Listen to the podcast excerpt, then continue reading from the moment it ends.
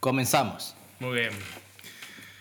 Eh, bueno, esto va a ser, como decir, un piloto mm, Experimental. de- experimental de ver de, de qué sale de esto. Vamos a, a- estamos a- literalmente hablando o sea, de lo primero que nos venga a la cabeza sobre música. Improvisando un poco. De hecho, no- nos pillabais haciendo pruebas con, con el micrófono y hablando de uno de los últimos podcasts de Rick Beato, que, o Vito, o como se diga, Sí, ¿no? no, beato, beato. Que, que es, es uno de los, de los youtubers sobre música que, que habitualmente seguimos y que nos resulta muy interesante eh, algunos de los problemas y temas que, que toca últimamente. ¿no? Sí. Sobre todo la parte de, de, de lo que es la música humana, de lo que no es humano, lo que se está robotizando o utilizando la inteligencia artificial para crear los temas y otras cosas afines. Y analizando tanto lo musical como el punto de vista público y, y lo técnico. Exactamente. Sí, efectivamente. Y es patrocinado por Arriaca, Arreaca. y pa. que está muy bien. Está muy buena. Pero con cuidado, 6,9 grados. Ah, Muy bien, muy bien. Bebe con responsabilidad. Eh, dentro de 45 minutos sabremos. más o menos. Eh, bueno, básicamente, yo creo que la, la- la finalidad del podcast, más que todo, es eso: es hablar un poquito sobre la música, hablar un poco sobre la influencia que tiene en nosotros tres, eh, eh, la influencia que tiene el público, cómo lo vemos, cómo lo analizamos cada uno, porque yo creo que eso es también la parte, la parte crítica de esto, que mm, cada uno tiene su gusto musical, tiene sus bandas que le influencian, tiene distintos background, un fondo distinto, entonces obviamente cada uno tendrá en, en lo posible una visión particular acerca de eh, la música. Eh, recientemente en el concierto de Metallica estuve hablando con David, ah, ah, bueno, ah, para presentación, por si acaso eh, a alguien le interesa la presentación. Eh, tenemos a David, tenemos a Gabriel y yo, Omar Serralta. bueno, que, aquí vamos a hablar un poco de todo. Estamos hablando sobre la música, es un, es un tema que yo creo que podemos sacar a colación como primer tema de, de este podcast. El hecho de que hay que apreciar la música por música y no por, por un género.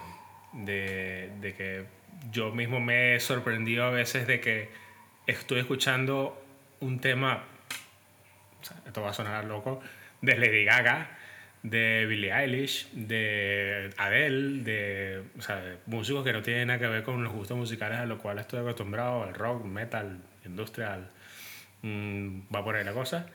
Sí. Y me consigo con composiciones y temas, ritmos y, y ¿sabes? Una, una música que de verdad engancha, pero ¿y por qué engancha? Entonces, eh, cuando empiezas a ver programas como eh, los de YouTube de Rick Beato, empiezas a escuchar eh, a Andy Wallace, a ver cómo mezclaba un disco, empiezas a ver a productores, empiezas a, o sea, cuando ya te empiezas a meter en el meollo del asunto, en cómo se hace todo el, el mixing, cómo se empiezan a meter truquillos, efectillos por aquí para mejorar aún más la calidad del sonido, de la música, de la pista.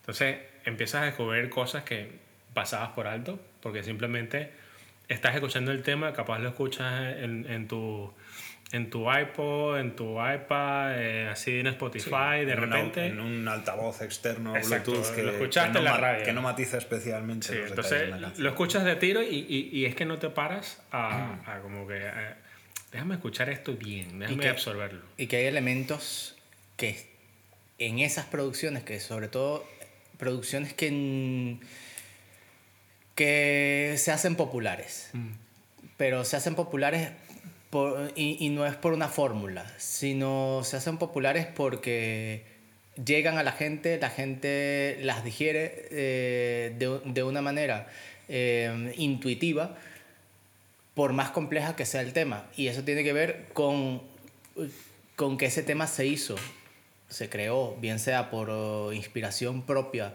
o por búsqueda de, de- de desarrollos técnicos o de composición, se, se buscó que fuera lo más limpio o lo más puro o que esa digestión de la música fuera eh, directa.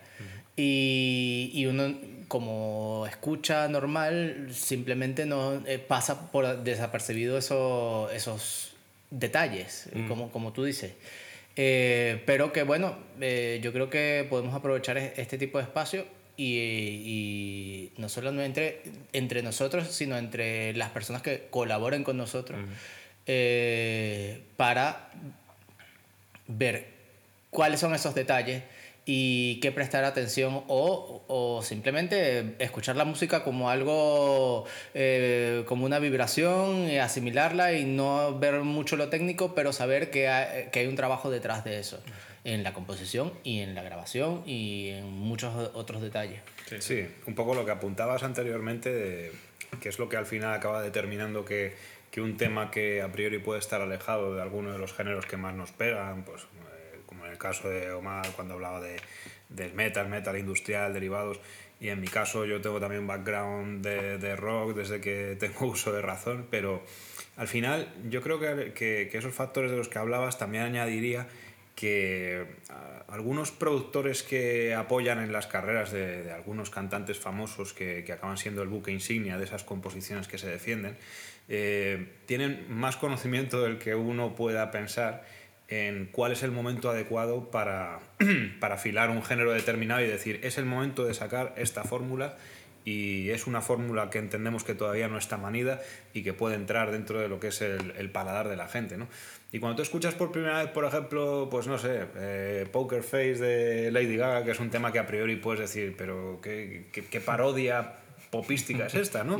Esta mujer que ha hecho, o sea, ha cogido a, a Madonna, la, la, ha mm, restregado contra el barro y luego se ha puesto a cantar un tema que, que, que la gente, la, la, primera reacción que le genera es, esto es provocativo, ¿no? Pero es provocativo en el año 2009, ¿no? No es provocativo en el año 85, que, no que sería, sería no Like sería a Virgin, digerible, por ejemplo, ¿no? sí. Es decir, un Like a Virgin no es igual de transgresivo en el año 80 y algo que en el año mm, 2010. Mm. Y menos aún cuando hemos pasado por un periodo transicional cultural en el que creo que cada vez más se van juntando las líneas de la sensualidad con sí. las líneas de la sexualidad. ¿no? Mm. Es decir, hemos pasado de que, y, y, vosotros lo podéis saber bien viniendo de Venezuela, de, de, de lo que era eh, la bachata y el merengue, Exacto. y las temáticas que se trataban en esos temas y cómo eran las letras, que dentro de su pequeña picardía eran relativamente inocentes, a temas en los que a día de hoy de forma explícita se habla de sexo sin ningún tapujo. ¿no?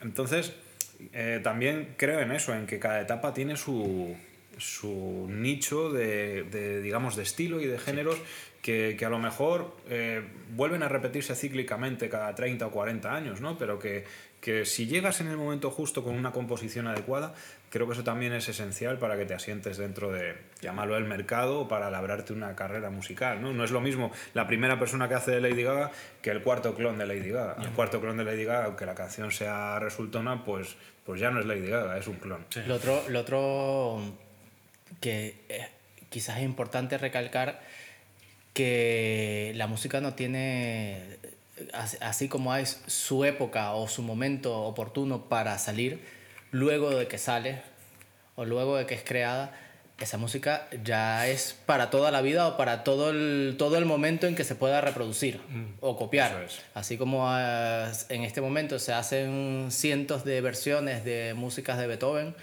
eh, en todo el mundo porque está escrito. Mm. Eh, el, cuando se, hay un disco grabado, ese disco, mientras se pueda reproducir, hasta el último disco que se pueda reproducir, esa, esa música está viva. Y lo que nos permite en este momento sentarnos y analizar no solamente la música que está en este, eh, ocurriendo con los artistas vivos, sino con artistas que ya no están y que también tienen la mayor influencia sobre los nuevos artistas y sobre la creación de las nuevas músicas. Sí, sí, o sea, uno, yo creo uno de los, de los temas principales de, de los que o sea, se puede abordar mucho es la fuerza de la influencia y las épocas en que se han creado los géneros musicales y cómo han influenciado el hoy en día de cada una de las bandas que están sonando por ahí, inclusive la influencia que ha tenido sobre nosotros, porque eh, en estos días estaba viendo la inducción al, al Rock and Roll Hall of Fame de, de The Cure y Trent Reznor dice, de, de Nine Inch Nails, dice que The Cure ha logrado eh, eh, crear un nicho en la música que es totalmente atemporal que a pesar de ser una banda de hace 30 años, siguen siendo una, una banda del momento porque si, siempre se han reinventado y se han acoplado, inclusive en, la, en, la, moda, en el fashion, en su, su, look, siempre han estado, como decir, de alguna manera vigentes porque ahora más que nunca, donde les influencian de la música, de la moda, del cine, eh, de la lectura, etcétera, etcétera, está, tan influenci está influenciando tanto en la sociedad, obviamente, ¿sabes? Tenemos una banda como The Cure que tiene todos los años tocando y sin embargo hoy en día vienen y tocan y es como si... O sea, hay gente que siempre está redescubriendo la banda. Sí, no, no se siente una cosa que haya envejecido mal o que, digamos, eh, se ve actualmente y, se diga, estas personas pues parece que han cogido una máquina del tiempo, se han transportado del año 83 a, la actualidad y no han evolucionado lo más mínimo, ¿no? Y, que yo, y, que yo, creo que muy pocas bandas lo han logrado hacer. Sí, sí, o sea, efectivamente. Estamos hablando de bandas de, de, de, los años 80 que aún siguen en vigencia, es porque han logrado adaptarse a las épocas. Entonces, obviamente no... no... sí, y no menos importante con, con un yo creo que en el caso de The Cure con un nivel bastante alto en directo. Mm, es decir, no siendo una mera remora de lo que fueron en su día, ¿no? Porque también una de las cosas que me parece interesante tocar, al menos en, este programa, es eh, un poco ese juego con el que están eh, contando muchas bandas que hablan de retirada, luego no nos retiramos. y es decir, creo que la música, a diferencia de otros trabajos, no quiero decir la palabra trabajo porque la música también es una cosa que juega con un papel muy sentimental y al final los músicos, la mayoría de ellos creo que también tienen una parte muy pasional que entra en juego cuando están trabajando. Pero al igual que, no sé, un conductor puede conducir con cierta cordura hasta los setenta y pico años, o no sé, un entrenador personal puede ser eh, un buen consejero para un atleta hasta los 65 años, pongamos una edad, pues estamos aconteciendo a una serie de eventos que creo que en algunos casos no son naturales para con los músicos y depende del género del que estemos hablando y de las exigencias de lo que se ejecuta.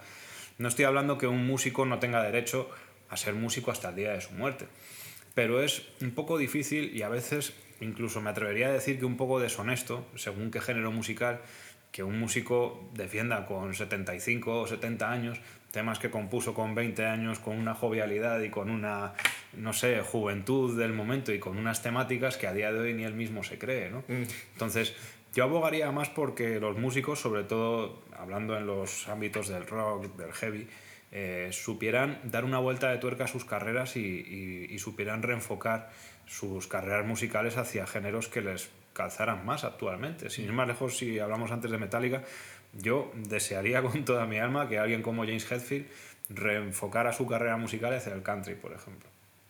E hiciera una gira meramente acústica de, si temas de Metallica. Y... El, lado B que, que, colocaron en el disco de Reload era que hicieron todas versiones country que, que además el disco eh, no eso fue en, eh, el disco versiones eh, ah el Gary Ching. sí sí un estilo así. Incluso recientemente sacaron un disco cuyos, eh, cuya recaudación iba para la fundación que tienen de All Within My Hands o algo así se llama. Y eh, montaron un, un, concierto benéfico meramente acústico, dieron una vuelta de tuerca a todos los temas que tocaban de Metallica y le salieron unas versiones chulísimas. Sí, sí. Entonces, tratar de, de, de, no sé cómo decirlo, de reeditar esa energía que Metallica tuvo en algún momento cuando empezaron con 18 años teniendo ahora 56 como tienen, pues bueno, eh, son más viejos que el diablo y, pueden hacerlo con garantías, pero, pero a mí no me transmite lo mismo. Eso que dices eh, también es importante. Hay, hay bandas que se crearon en una época donde el estilo musical eh, estaba muy marcado, mm. pero sus composiciones son universales. Mm. Eh, son importantes. Eh, es un caso que en, en, mi experiencia particular me, me, ha pasado con Soda Stereo, que es una banda argentina eh, que em, giró por todo el mundo con una gran importancia, pero que no salió realmente de explotar en el mundo Latinoamérica.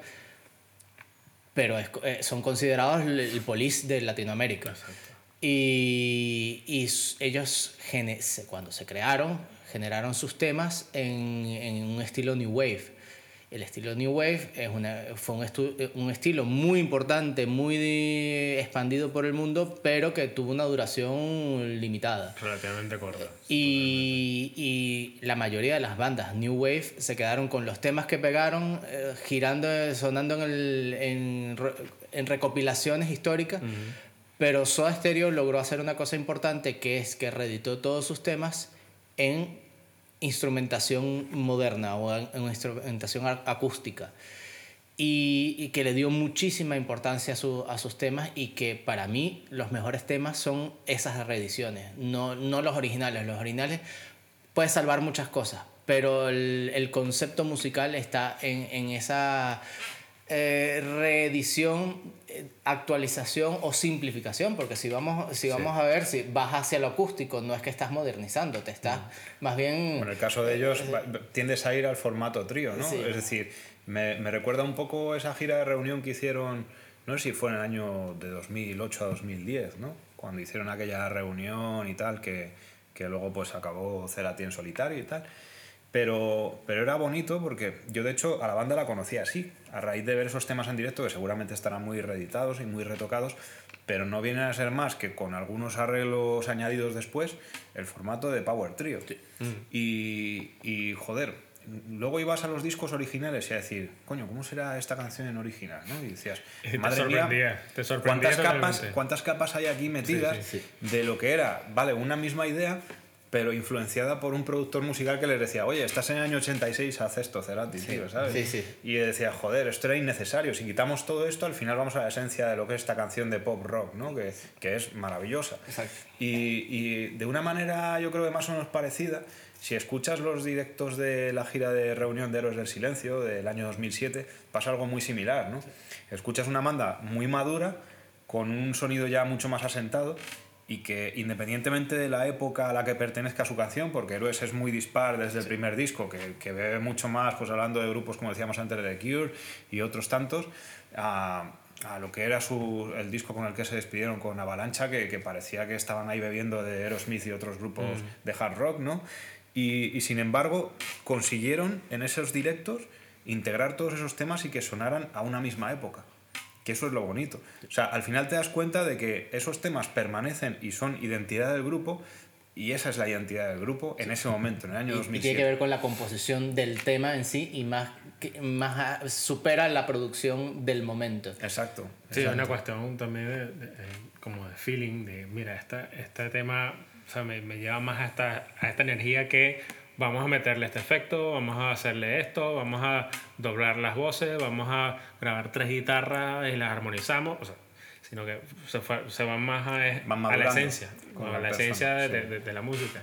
Al, volviendo a lo, a lo de, de, Soda, yo creo que un, o sea, uno de los momentos más de pico que tuvo Soda Stereo fue el momento de grabar el Unplugged, que hicieron, o sea, que invitaron a voces... 90, 90, eh, como la de mm, esta mujer, se me olvidó el nombre. Andrea Echeverry. Andrea Echeverry, a. Y, o sea, a Eli Guerra, etcétera, etcétera. Y el, el poder que tiene el Unplug, yo creo que para mí es, un, es muchísimo más importante esas versiones que inclusive las versiones de los discos originales, que volvemos a lo mismo que estamos hablando. Sonaba tan limpio, tan puro, tan, tan con buena vibra, que escuchas lo otro y es así como, eh, es como un recuerdo. Es un recuerdo bonito, pero me gusta más esta versión. De es, lo más parecido a lo que un productor que se enamora de, un, de, un, de una banda o de un, o, de un tema y se antoja producirlo, ha escuchado, porque la, la única manera de saber eh, qué es lo que va a, a, a, producir es que tenga una maqueta o que tenga mm, algo, una idea eh, simple. Si bien ahora la maqueta la puedes hacer con instrumentos electrónicos en el, el ordenador, hacer, la mayoría de las maquetas están hechas con una guitarra acústica o grabado en una sala de ensayo con dos micrófonos o un móvil y ahí está la esencia del tema. Sí, y un productor de hecho yo creo que tiende, eh, si va a trabajar contigo, a decirte, mira, si tú me tienes que pasar ideas de lo que preconcibes va a ser tu nuevo disco, no me mandes cosas especialmente producidas, no me mandes una maqueta ya en la que esté todo metido, sino mándame la idea primigenia de lo que crees que va a ser esto. ¿Por qué? Porque, vamos, yo creo que todos tenemos en, en la cabeza que, que, una de las cosas que más pone de manifiesto que una canción vale por sí misma es cuando funciona con una voz y una guitarra, ¿no? Y es eh, lo que acabamos en conclusión, ¿no? Un poco con, con, el tema de cuando los grupos tienen los huevos o, digamos, el coraje de, de grabar un unplug como, como los más famosos que hemos escuchado en MTV y, y pasan a la posteridad y, y son totalmente atemporales, es porque las canciones tienen unas composiciones muy sólidas detrás. Es decir, una, una canción por sí misma no, no puede ser un, un hit si, si, la reduces a una guitarra y una voz y, y, no, tiene, no está bien estructurada. No hay manera de que, de que se sustente con, con, tres acordes si no tiene algo interesante que decir, si no tiene una letra espectacular, si no tiene un timbre de voz que rescata todo y, y hace que el balance sea perfecto entre esas combinaciones, o si no consigue que sea algo personal y original y fresco. ¿no? Y, y es un poco donde muchos productores, como os digo, ahondan, ¿no? En el decir, no, no, no me, no me recargues las cosas. Ya tendremos tiempo luego, cuando estemos en el estudio, de añadir, como decíamos antes con el estéreo, todas las capas que queramos, mm. que sean las que en ese momento estén pegando. Pero a mí me interesa la materia prima, ¿no? Sí. Es decir, esto es como cuando conoces una persona y dices, pues, o yo qué sé, cuando conoces una mujer y dices, vale, tú eres así maquillada, pero yo te quiero ver cuando amaneces por la mañana como eres, ¿sabes? Claro, eh, el, luego está el trabajo de, de producción. Eh, no, no, no, con esto que dijimos, eh, vamos a decir que los productores no, son los, influ los, influyentes. Después está el trabajo de producción de eh, extraer o reforzar eso. Eh, extraer detalles que sobran, eh, que a lo mejor redundan o, o que confunden el mensaje Uh -huh. y, y, luego reforzarlo con, con detalles. Yo me, me, acuerdo mucho, eh, uno de mis productores favoritos en, eh, de los 90 eh, es Butch Big. Y uh -huh. Butch Big se encargó de grabar Nevermind, por ejemplo. Ya Nevermind era, es una canción, es un disco poderoso y tiene canciones muy, muy, muy, muy potentes, como Smell Like Teen Spirit. Eh, en, en ese caso en particular, eh, el trabajo fue hacer eh, una banda que en, eh, por su concepto era un sonido sucio, sí. eh, lograr una limpieza de cada uno de los elementos, pero que cuando se sumara diera el sucio de, ese, de, de, de esa banda. Ahora que, que mencionas eso me resulta paradójico porque en un documental que vi recientemente en Nirvana, eh, Kurt Cobain estaba un poco obsesionado a raíz de ese éxito que él no esperaba hasta tal nivel de Nevermind, decir, yo me tengo que, que, que sacar un poco esta, esta vitola con este disco y quiero volver a meterme en el estudio, pero con el que produjo tal disco de los Pixies, porque sí. quiero un disco sucio. Sí. Y estaba como un poco contrario. Esto claro. no es lo que yo, con lo que yo me identifico con Nevermind, ¿no? Mm, Sino que yo lo que quiero es. No sé si fue lo que acabó consiguiendo con In Utero, pero, ya. pero buscaba eso, ¿no? Sí, sí, sí, sí. Ese, eh, es que ese detalle, pero ¿qué, ¿qué, logra ese disco? Ese disco masificó. La explosión de sí, Nirvana. Totalmente. A, a Nirvana. ¿Por qué? Porque tiene elementos, eh, detalles pequeños como segundas voces, mm. eh, como respuestas de la guitarra, como silencios, como buscar esa limpieza en, en, en momentos específicos, las líneas de bajo en Launch Act eh, eh, de, um, que puede o no eh, seguir la línea del, del, disco, pero que un bajo, un bajo suene solo, con una limpieza, con una que llene toda la, la, la esencia, sí. que no es lo que ellos estaban acostumbrados, no estaban acostumbrados en el momento. Era saturación, grito, el, sucio. Eh, la, la, vamos, la, ¿cómo decir? El carácter tan salvaje con el que se capta la batería Exacto. de Dave Grohl en ese Exacto. disco, mm. que es, yo creo que para cualquier batería que se esté iniciando, un referente de cómo quiere sonar, ¿no? Sí. Todos quieren sonar como Dave Grohl en, en Nevermind, por eso un, una brutalidad cómo, sí. cómo, ejecuta la batería en ese disco, ¿no? Sí, y que, que nota también eh, que yo creo que eso fue una de las partes que influenciaron mucho la, la fatalidad pues de, de perder a Kurt Cobain, de que eh, esa búsqueda de, y me imagino que el inconformismo que él tenía también lo llevaba a, hacia esa situación en la que, mira, sabes que sí. no, no, puedo más, me voy a volar la cabeza. Sí, sí. Pero era precisamente eso, eso mismo que tú dices, o sea, no quiero seguir sonando como esto. Y, y yo, yo, creo que eso también es parte de eh, cómo las bandas tienen que buscar la, la, evolución.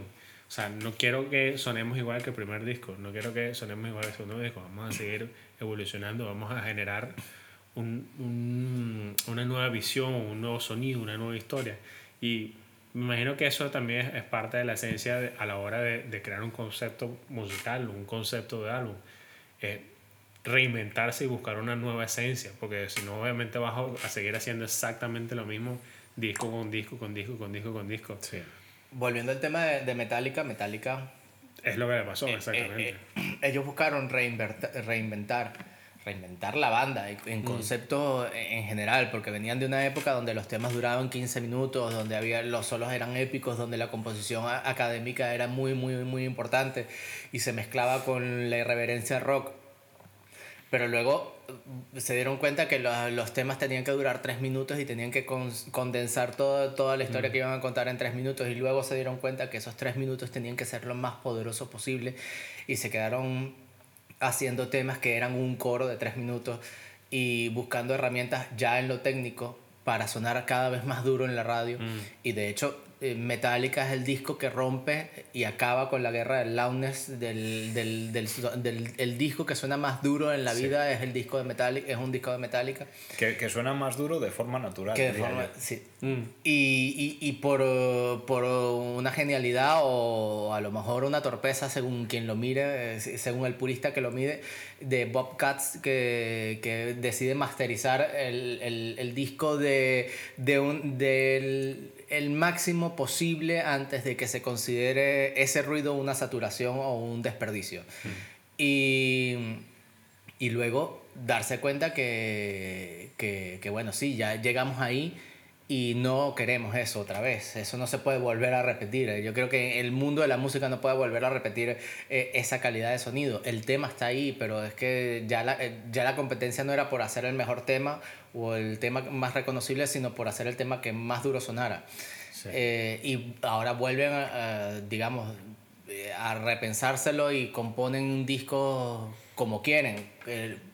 y estamos todavía con el rock y lo alternativo eh, que pasa con Foo Fighter. Foo Fighter también tiene épocas donde eh, venía influenciado de la música alternativa de los 90, de la música inglesa alternativa de los 90, de, de propio Nirvana, porque Dave Grohl era parte fundamental, y, y empieza a hacer unos temas eh, que en estilo son muy noventosos, con guitarras limpias, con eh, chorus, de, saturaciones específicas a pasar a hacer unos discos muy heavies eh, y muy, muy emotivos. Eh, y, y, es por una evolución personal de, de los integrantes. Mm. Y, y, aún, y, y, luego pasa con.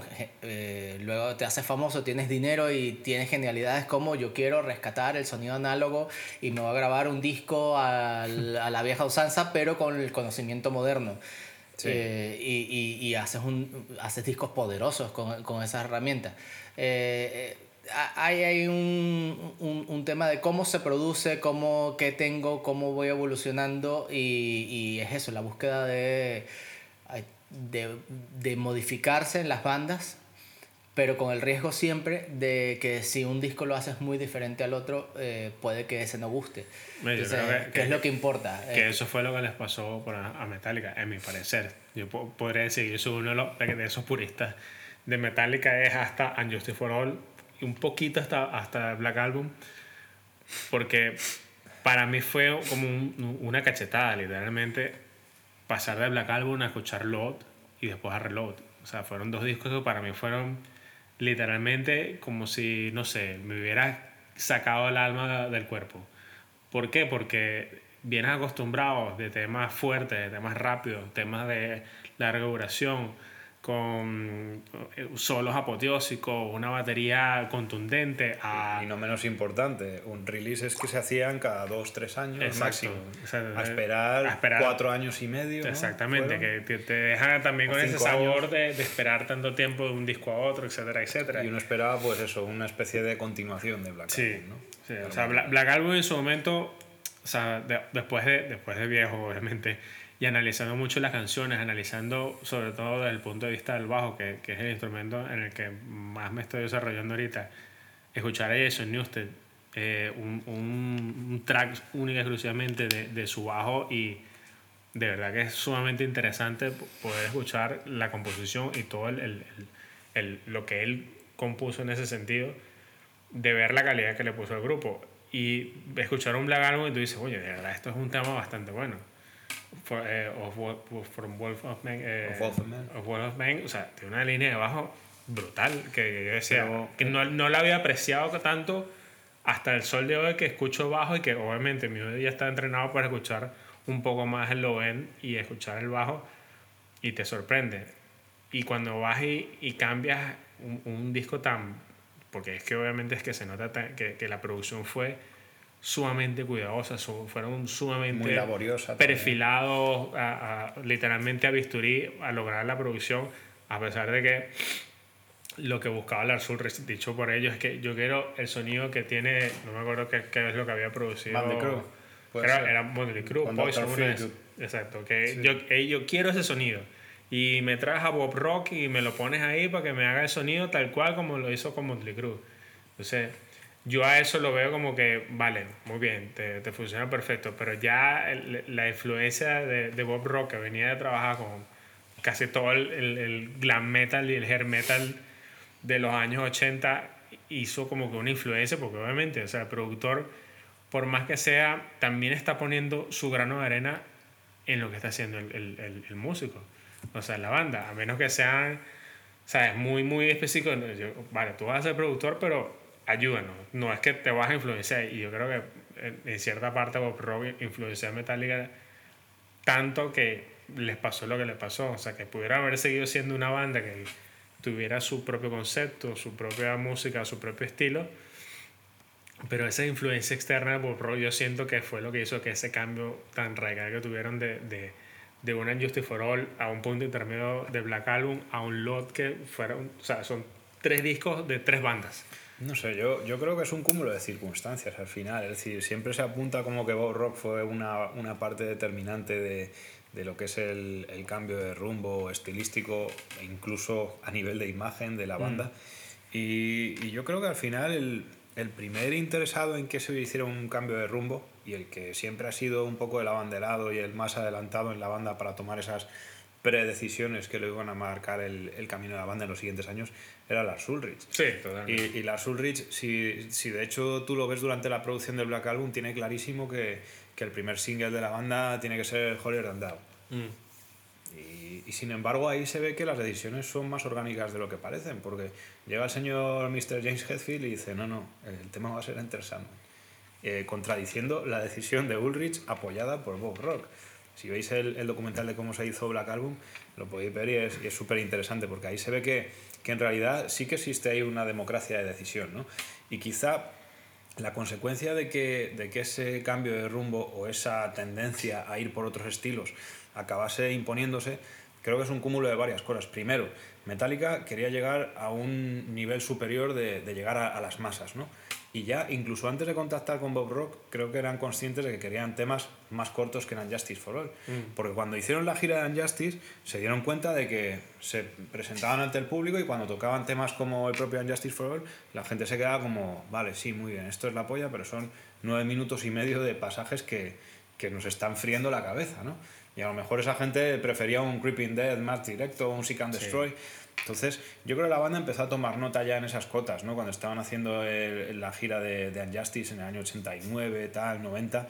Creo que tomaron buena nota de eso y dijeron, vamos a intentar hacer un disco, por así decirlo, más directo, ¿no? Y por supuesto, Bob Rock, su forma de trabajar, su forma de producir, su forma de ser súper limpio con todo, su forma, por qué no decirlo, de integrar y dar cabida a, a, un elemento como era en ese momento James, eh, Jason Newsted, que estaba totalmente defenestrado por la banda y era como el goofy del grupo, ¿no? Que, mm. que no tenía ni voz ni voto y que cuando tenía que incorporarse al sonido de la banda acababa teniendo que, que copiar la, las líneas de guitarra que hacía James Hetfield y James Hetfield se cabreaba con él y le decía que era un mierda, ¿no? Y ese es el primer disco en el que yo creo que la banda de alguna manera se da cuenta de que tiene un bajista bueno. ¿sabes? Y que tiene un, un tío que, que, luego si escuchas su trabajo, tanto cuando compuso y, tocó en el primer disco de Cobrain, como cuando eh, produjo el segundo disco, tenía muchas cosas interesantes que decir, pero probablemente por, por su estatus dentro de la banda, dentro de Metallica y por, por la falta de confianza que a lo mejor él tenía a la hora de decir las cosas, no pudo aportar más. Pero yo creo que no era un tema de que no fuera una persona preparada para componer. De No, hecho, no, si habéis para visto luego en su carrera en solitario el, el disco homónimo suyo de Newsted de año 2011-2012, que luego giró con Megadeth y tal, tiene material de thrash metal muy interesante y muy bien eh, producido, eh, grabado y compuesto, las tres cosas. Yo, yo- yo pienso que, que Newsted es uno de esos tantos bajistas de, de, de, o sea, de- de estos últimos 30, 20 años que simplemente no, no, o sea, no, no, como que no lo toman en cuenta, No tiene un reconocimiento. no tiene un reconocimiento válido para lo buen bajista que es y, y, y su, y su capacidad de composición, o sea, que ha demostrado en, en los temas que compuso para Black Album y obviamente en, lo que- en Echo Brain, en Newsted, en todo lo que él ha tocado después de salir de, de Metallica. Tiene algo que rascar. Claro, o sea, de, de verdad es así como que, o sea, y es que, es que yo creo que ese, en los documentales se ve se, y, y se siente que, que Hetfield, y, o sea, simplemente se, se la sudó, son los que mandan. se la sudó, y, pero después estaban ellos como que dándose cuenta de que, hostia, este tío de verdad que, que era bueno y ya no lo tenemos en la banda. No, pues nos hemos jodido. Y él dejó la banda. Sí, He sí, fucking left the Sí, band. sí, eso, obviamente, o sea, por, la- por poner esa parte, Hetfield fue un poco, fue un poco más duro. Lars Ulrich, que es el típico cabezota, fue el que primero se dio cuenta de que, hostia, le hemos cagado. Entonces, en ese- Necesitamos pasar por una lavadora y, y rehabilitarnos todos porque esto no es normal, ¿no? sí. Des- Después hay bandas que parecieran no necesitar eh, sus composiciones, sino que van delegando un poco el, eh, eh, eh, los temas en los productores, Eh, como, como puede pasar con YouTube, eh, que tienen la mayoría de sus discos con Brian Eno y Daniel Lanois y tienen varían un poco su estilo para, para no aburrir, pero ser igual de potente por tener dos productores que se nota evidentemente quién, quién hace qué, porque son los sonidos de esos productores que además son músicos muy completos, muy, muy, muy, muy, muy buenos, muy, muy conectados con la música, con, lo- con el sentimiento y, y luego aprovechar una herramienta como, como los integrantes de, de YouTube para, para explotar es- esas composiciones, pero no queda claro al final mm, quién es quién. O sea, eh, eh, Es como cuando escuchas I Don't Wanna Miss a Thing. Mm. ¿Qué parte es de los Smith y qué parte Es- de, de quien compuso la canción? ¿no? Son cosas que sorprenden porque al final, no sé, es, es un proceso muy, muy extraño, ¿no? Es decir, llega un productor y trata de nutrirse de cuáles son las raíces de un grupo que en su momento componía en los 80 para intentar imitar eso y llevarlo a un plano actual fresco, pero que a la vez no pierde identidad del grupo, ¿no?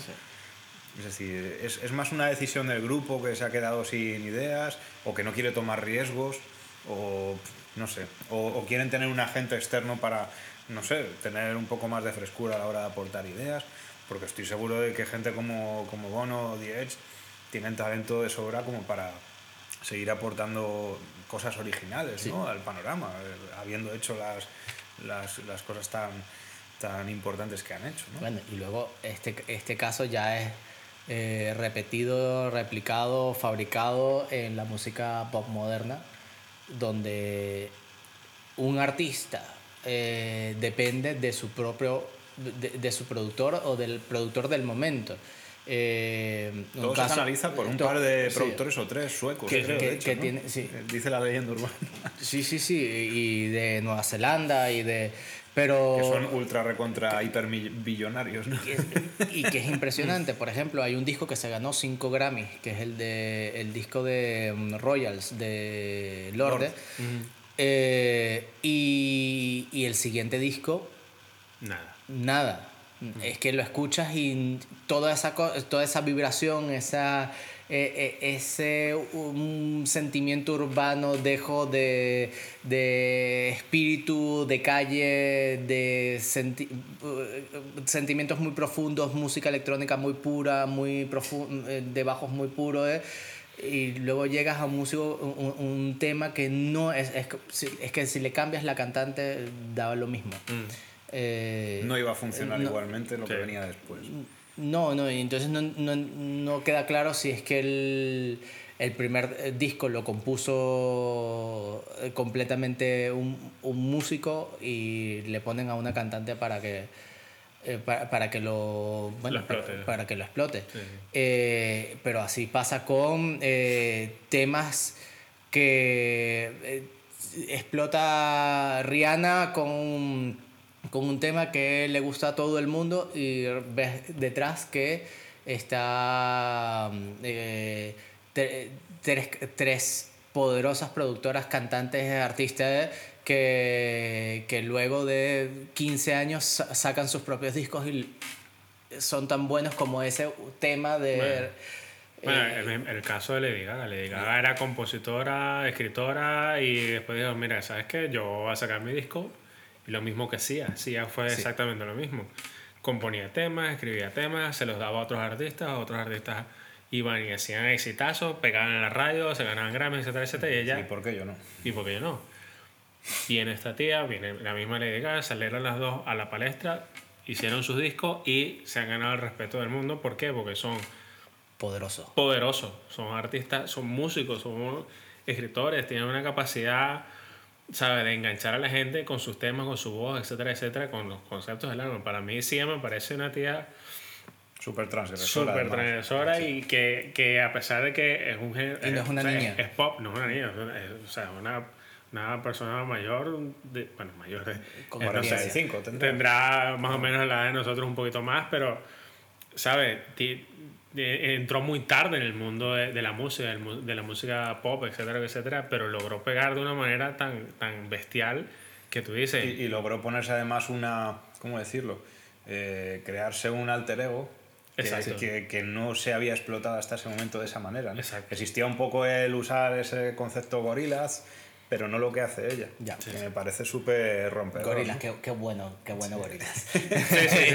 Me encantan ese- Bueno, cuando que- se incluyen palabras de temas eh, de, de grupos excelentes. Claro, no, no, es, que, es, que, es- es que a eso vamos, o sea, que, que yo creo que, que parte de la esencia de, de una buena banda es que, ¿sabes? Que es la música y no sea solamente que, mira, es que yo soy, ¿sabes? Pepito Pelota y por eso es que soy famoso, sino que... Sí, Timbaland. Eh, ¿Cómo se llama? Pues, pues Justin cuidado. Timberlake. eh, o sea, sí. Justin Timberlake en su momento con Timberlake, yo creo que hizo uno de los mejores discos de pop de género masculino en su momento. Y es así, Y- yo y- creo que, que lo ayudó, de hecho, Justin Timberlake a, a salir de, de Sí, sync por sí. completo y mira, hola, llegué yo y vengo a, a revolverles la, la vida y el cerebro con estos discos.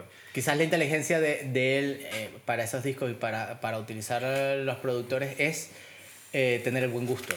Exacto, también. Saber elegir, ¿no? A quién, con Sí, quién sí. trabajar. Sí. Exacto. Sí, sí, es que yo creo que eh, eso también, mira, oye, mira, este productor te- este tiene buenas movidas, vamos a meternos por ese lado.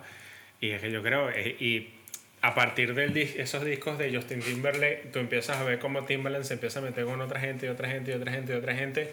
Y son discos que en su momento fácilmente deben haber estado en el top 10 del Billboard. Porque sí, porque, o sea, ¿qué, qué es eso? Es un productor que sabe por dónde van los tiros. Mira, esto es un tema que va directo a- al Billboard. Dale, vamos como, a hacer. como pasa en el cine, con la música Exacto. de cine, con John Williams, con eh, Hans Zimmer, Hans Zimmer, con- con- eh, eh, que son personas que tienen unas fórmulas, un- una, una manera de trabajar que, que, que es- Que, que yo creo que, que, o sea, que tiene el talento para mover a la gente. Exactamente. Porque es que yo creo que eso, eso también es la parte esencial de, de, de la música, tanto la música aplicada en el cine como la música que escuchamos día a día en la radio, en Spotify, etcétera, etcétera, que es esa capacidad que tenga la música de mover las masas y de mover la mente, o sea, porque es eso, eh, la música que, bueno, hablando de que yo, yo aún sigo diciendo que esto no es música, el reggaetón de que habla de que me estoy pegando a tu mamá en el balcón, o sea, esas son cosas que tú dices, esto no es música, porque esto lo que estás incitando es otra cosa y de paso es un ritmo repetitivo, o sea, más prefabricado, entonces... Bueno, es, un, es un, no sé, es una caja de chicles, diría Exacto. un consumible que Exacto. lo mascas cinco O sea, minutos y dices, ah, bueno, esta es la nueva, vale. Luego ya literalmente, lo tiras al literalmente. suelo, Sí, es una base tribal eh, con... es decir, salvando cuatro o cinco vallenatos de, que estén ahora en, en el, en el top 100, ¿no? Y que a lo mejor puedan pasar un poquito más mm, al margen de toda esa criba. Yo creo que las otras 95 canciones que estén en esa lista de reggaetón, primero por sucesión de acordes, segundo por fórmula en general, tercero por cómo están producidos, aunque tengan una producción detrás con mucho dinero, estamos hablando de temas súper saturados en el que el 95% de lo que suena son librerías refritadas de otros Sí, temas, con total. voces autotunadas que son totalmente eh, artificiales. Pues que me- cuesta mucho a- es, una, es una masificación de la música comercial eh, a, a cualquier persona que quiera eh, hacer música. Pero el concepto por la que estas personas hacen música no es, No es porque sean eh, no es por, músicos. por- por el amor a la música, sino por el amor a la fama. O a- Ni siquiera son letristas reputados, o sea, no son gente que aporten una, una letra, no sé, interesante o aporten una línea melódica que sea relevante que incluso. pueda pasar porque, con, con un Jay-Z o que pueda pasar con, con productores que vienen de abajo, vienen a lo mejor de no tener la mayor educación o, o preparación, pero el- el- la Tener el música talento es, innato, es, un, un talento innato y la música le- es, es utilizar la música como herramienta para expresarse. para expresarse y para obtener los conocimientos adicionales, porque ahora eh, no es el mismo Jay-Z de, de 16 años al Jay-Z de 40 y tanto, que, que, que es un tipo prácticamente letrado de, y, y especialista en lo que hace. Sí. eh, que no pasa en esta música urbana, eh, que no es urbana, porque hay, hay un estilo de música urbana que eh, detrás están muchos compositores con muchísimo talento, pero eh, eh, este reggaetón básico eh, no va un poco más allá de, de, de considerarse música, es, es un producto comercial que se baila. Sí, lo que ocurre es que es, literalmente un tupper. Eh, sí. Un tupper. En, en su día yo pensaba, pues cuando, ahora que se ha hablado mucho eh, de que se cumplía, pues de alguna manera se puede decir, unos 20 años de, de la aparición del reggaetón, ¿no? Cuando empezó todo este tema de los primeros pasos de Daddy Yankee con gasolina y todo este tema. Y, mm, y no sé, pues eh, todos aquellos que no comulgamos mucho con ese género, yo creo que pensábamos que iba a ser una moda pasajera que durase pues cuestión de 5 o 10 años. Bueno, en ese tiempo la gente se habrá cansado, ¿no? Lamentablemente Y, no es así. y curiosamente ha habido una, un- pues como una, no sé si decir evolución o como, un, como una transición, ¿no? Desde ese género que, que en su momento ya tenía parte electrónica, pero no estaba tan producido, a, a lo que son las producciones actuales en las que, aunque nosotros, eh, dentro de nuestra un poco aversión a ese género, eh, no, no valoramos que haya una relación entre el dinero que se pone para la producción y, y que el resultado lo valga, ¿no? Pero se mueven muchísimos millones y más que nunca dentro de ese género y me sorprende porque al final es un consumible que se utiliza solo y, entiendo que, cada género tiene que estar destinado a lo suyo, ¿no? Es decir, al igual que en los años 70, cuando alguien salía a la calle y e iba a una discoteca, pues esperaba escuchar a los Gees, no esperaba escuchar eh, las idas de ollas de Sid Barrett con Pink Floyd, ¿no? Entonces, tiene que haber un, un tipo de música para cada momento, pero creo que de- deberíamos también exigir unos mínimos de, de calidad, ¿no? Unos mínimos de, de dignidad a la hora de contar una historia. Lo, Sí, lo otro del reggaetón, el reggaetón que tiene, eh, em, toca directamente el instinto básico del, del ser humano. Eh, eh, matemáticamente eh, pone al cuerpo a moverse sin que el cerebro piense. Mm. Eh, entonces, ¿por qué ha tenido quizás tanta vida el reggaetón? Porque muchas personas que tenían eh, trayectorias eh, musicales En declive. que- que- en declive, Como Enrique Iglesias. eh, vieron la oportunidad de incluir eh, e- ese ritmo dentro de lo que, de lo que vienen, habían logrado dentro de su historia. Sí, porque Eh, un- una persona, por ejemplo, que fuera cantante de pop en declive y que ya había pasado por la parte de intentar hacer dance o house, ¿no? que era el siguiente salto eh, lógico para alargar el chicle, luego que le quedaba? ¿Ser el próximo Michael Bublé o retirarse? Y esto le da como una tercera vida. Sí, sí, sí. Es que yo creo que eh, todos los artistas del, del principio de, de los 2000, de los 90, tenemos ahí a Shakira, tenemos a Alejandro Sanz, tenemos a mismo Enrique Iglesias. Está todos han pasado, Ricky Martin, está Chayanne. están todos pasando por Luis este Fonsi. momento por meter reggaetón o meter ritmos de reggaetón, de trap, Sí. etcétera, etcétera, en su música y obviamente los los separa de lo que todo el mundo está acostumbrado de, de sus temas. O sea, ahora es así como que o le metemos reggaetón a esto o no vivimos. Bueno, el, el caso de Shakira, ya que lo tocas, eh, Shakira no solamente se reinventó, eh, eh, sino también la reinventó eh, Estefan, eh, Emilio Estefan, cuando vio el potencial que tenía, un producto juvenil que llegaba por sus propias cuentas a masa, con una música irreverente, con una, con una mezcla que Era una carrera que pro- Sí. para mí, en mi opinión, prometía mucho. Sí, que, Y era que muy me- interesante lo que hacía al principio. La electrónica de los 90, esos bass mezclado con el rock and roll, eh, con la irreverencia de una persona que, que se le ve como Alanis Morissette, que, que tenía Eso. su toque eh, un poco dejado, mm, Medio rebelde, rebelde eh, y, y, y llegar a un punto donde oye, esto hay que aprovecharlo y viene un productor y dice, te pago todos los millones del mundo, pero lo vas a hacer ahora sí y te vas a pintar el cabello de amarillo y vas a... Aprender a mover el pecho. Exacto. Y, y, y bueno, a lo mejor es un poco banal o simple la manera de decirlo, pero, pero es lo que aparenta.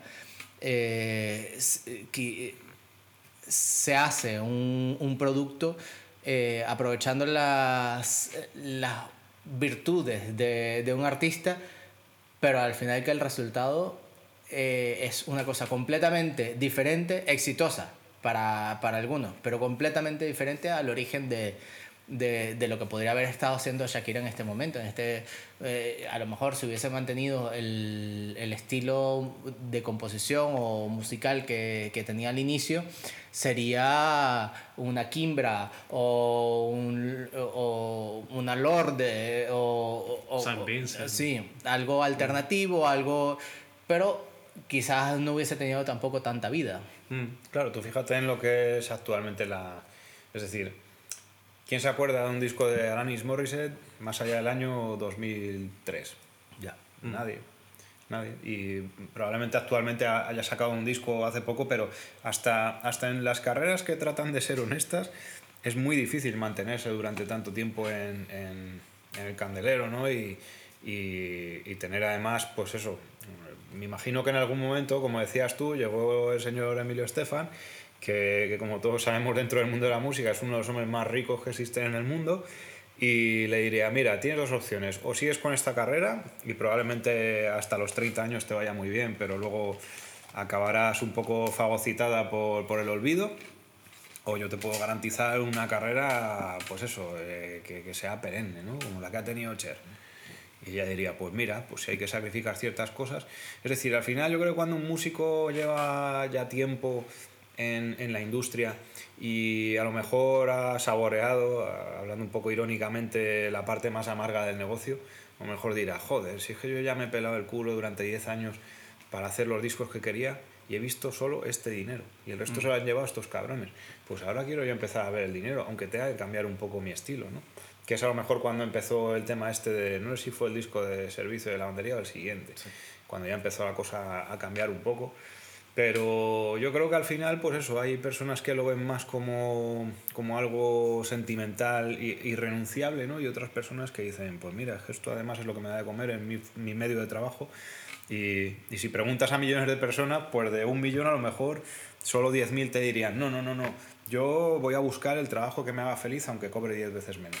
Y 990.000 te dirán, bueno, aunque no sea lo que más me gusta, si me permite ganar mucho más dinero y vivir bien, elijo lo que no me gusta. Hombre, que yo creo que esa es la, esa es la actitud que tienen los que hoy en día, después de 20, 25, 30 años, se siguen dedicando al rock, que no son de llenar estadios, pero, ¿sabes? Siguen girando y ganándose su, ¿sabes? su, su sustento y, ¿sabes? Con eso viven, sobreviven, mantienen a sus familias y con eso son felices. Sí. Porque es eso, no, no buscan el estrellato que pueda tener un Metallica hoy en día o que pueda tener un Rolling Stone hoy en día, un Aerosmith hoy en día, son, me imagino yo, bandas que son súper millonarias porque obviamente entre royalties y Sí. materia de discos y mercancía, etcétera, etcétera. Es imposible que aunque tires el dinero te quedes sin blanca, ¿no? Exacto, entonces obviamente, o sea, como hay muchas otras bandas de rock, o sea, de los 90, etcétera, etcétera, que hoy en día siguen girando y tú los ves y tú dices, estos tíos son unos tíos humildes, o sea, que pueden salir a la calle y no les está cayendo la peña encima porque, ah, un- dame autógrafo, un selfie, no, o sea, no, simplemente, mira, oye, se le acerca un fan y le dice, oye, aprecio mucho todo el trabajo que has hecho durante toda la vida, que particularmente fue lo que me pasó a mí con, con el vocalista de Defton, que por casualidad de la vida me lo consiguió en un bar de Madrid y fue así como que... Chino Moreno. Me conseguí Hostia, al Chino colega. Moreno en Malasaña y fue así como que, hostia, no puede ser, o sea, es, es- es- uno de los ídolos de mi, de mi adolescencia porque, o sea, recuerdo haber escuchado a Defton hasta el cansancio, tengo en, en casa todos los discos de ellos hasta White Pony y, o hasta hoy en día sigo siendo fan, fan, fan del ritmo de la banda porque es una de esas bandas que, o sea, que, que ha influenciado toda mi vida.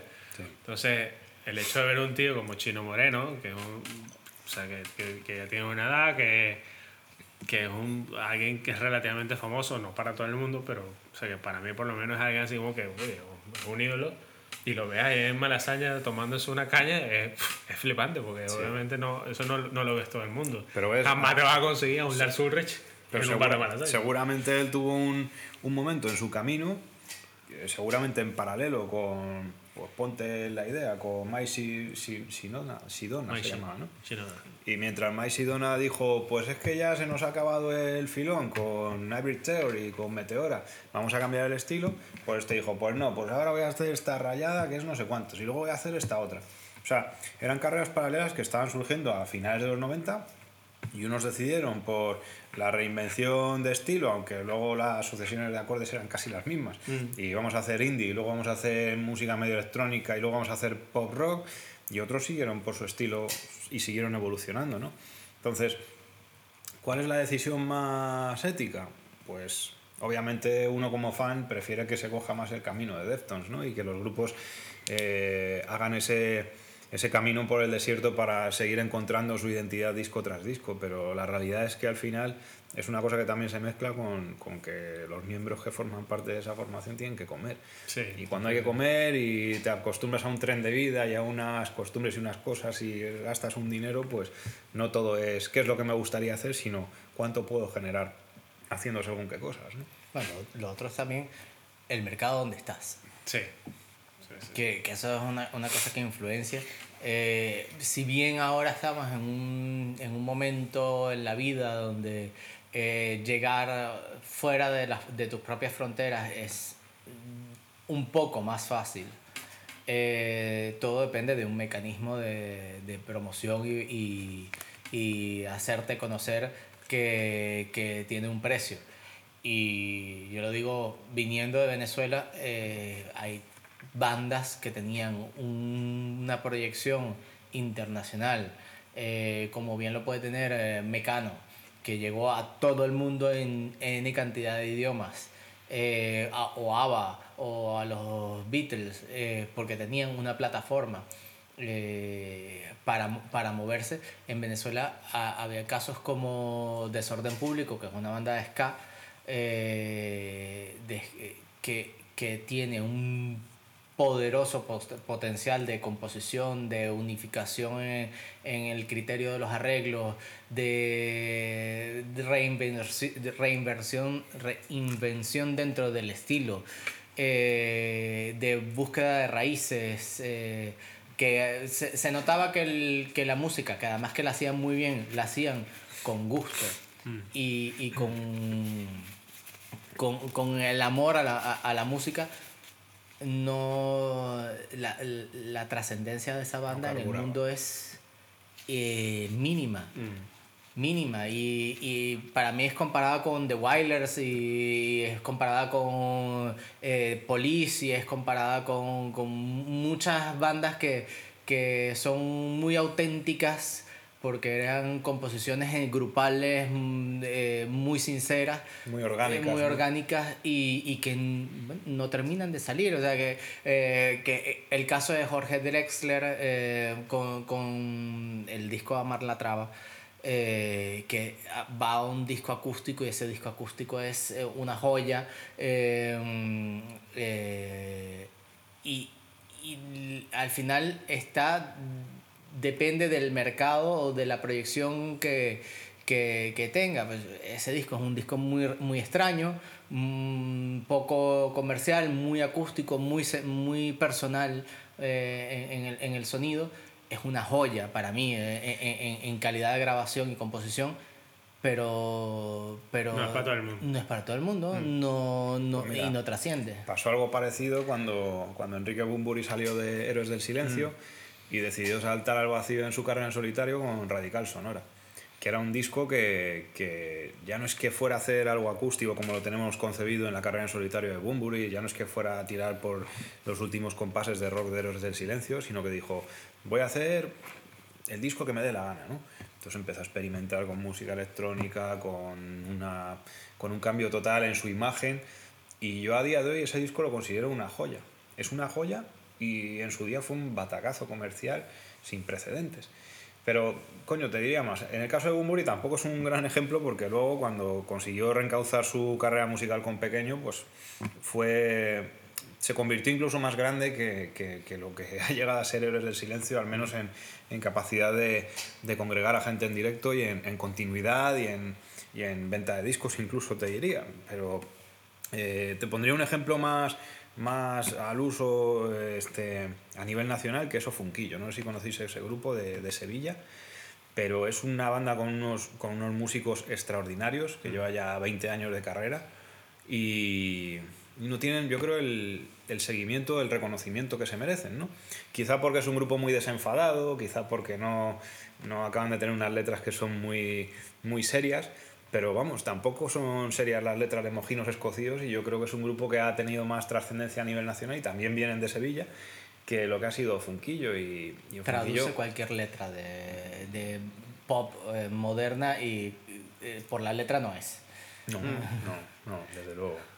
Es que yo tiene que, tiene que ver mucho con, con, con esa capacidad de enganche que pueda tener y de- también de, de- o sea, del público, porque yo, yo siento que muchas bandas también que se encasillan tanto en un, en un nicho, en un público, como que no terminan de decir, de decir, mira, ¿por qué no salimos un poco? ¿Por qué no nos vamos a un mercado? ¿Por qué no probamos en esto? Entonces obviamente eso como que no ayuda. Y hoy en día con internet, que lo hace mucho más sencillo, porque ahora tienes Bandcamp, tienes SoundCloud, tienes Spotify, o sea, tienes muchas plataformas que te ayudan a, como a darle marketing un poco a tu música, pero que sin embargo mucha gente sí como que, pero ¿para qué vamos a salir? O sea, que es lo que, lo que yo siento que pasaba con muchas bandas en Venezuela, de que mm, no había un apoyo, porque obviamente el rock eh, en Venezuela siempre fue así como que, ah, eh, Residual, están, ¿no? están los rockeros, ah, porque Como ya tú eres de caramelo de cianuro, ¿no? Uh.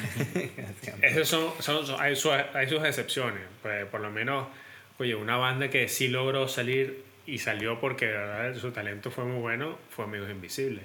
¿Quién los descubre? David Byrne. O sea, no los descubrió cualquier idiota por ahí por la calle. Los descubrió David Byrne comprando un disco en Nueva York así. Coño, ¿y es- ¿y esto que Lo, llevó, lo puso en su casa y dijo, quiero estos tíos aquí en Nueva York mañana. Más vale que no. ¿Por qué? Porque, o sea, una banda que empezó con jazz funk, hace jazz y, y tal, y pasó a, a- a jazz funk, y pasó después a un rock funk, después, o sea, se han reconstruido tantas veces, y ahora que obviamente eh, no tiene a, a dos de sus miembros, que para mí son los dos miembros más importantes que ha tenido Amigo Invisible, eh, se, se han seguido reinventando y creando temas y, y- y volviendo más o menos a, la misma fórmula, pero sin embargo tú dices, coño, tú escuchas un tema de ellos y dices, coño, están los amigos invisibles, y te lo disfrutas y lo escuchas, y- Eh. ¿Sabes? Y, y es, es esa buena vibra. Entonces esas son, esas son las cosas también que tú dices como que es, un- es una cosa también de, me imagino que de la banda, también una cosa personal y una cosa de suerte. Yo Sí. he escuchado muchísima gente, pero muchísima gente que tú dices, estos tíos son súper talentosos. Veo gente en YouTube que tiene sus canales de música, o sea, que Yo- tienen un talento En realidad yo bruto. creo que cuando existe ese caldo de cultivo y cuando existe por esa certidumbre de que yo creo que los primeros que lo saben son el propio grupo, ¿no? que, que tienen algo especial entre manos. Pero muchas veces yo me he dado cuenta con, con esta banda que os decía, con Ofunquillo, que, coño, solo tienes que entrar a su espacio de, de Instagram o de Facebook para comprobar que hay muchos fans en Latinoamérica que están reclamando que, Que hagan vaya. gira por Argentina, que hagan gira por Chile, que hagan gira por Uruguay, que para cuando en México, para cuando en Colombia. Entonces dices, coño, ¿por qué luego no veo en su itinerario de giras? Es decir, ¿qué es lo que está impidiendo?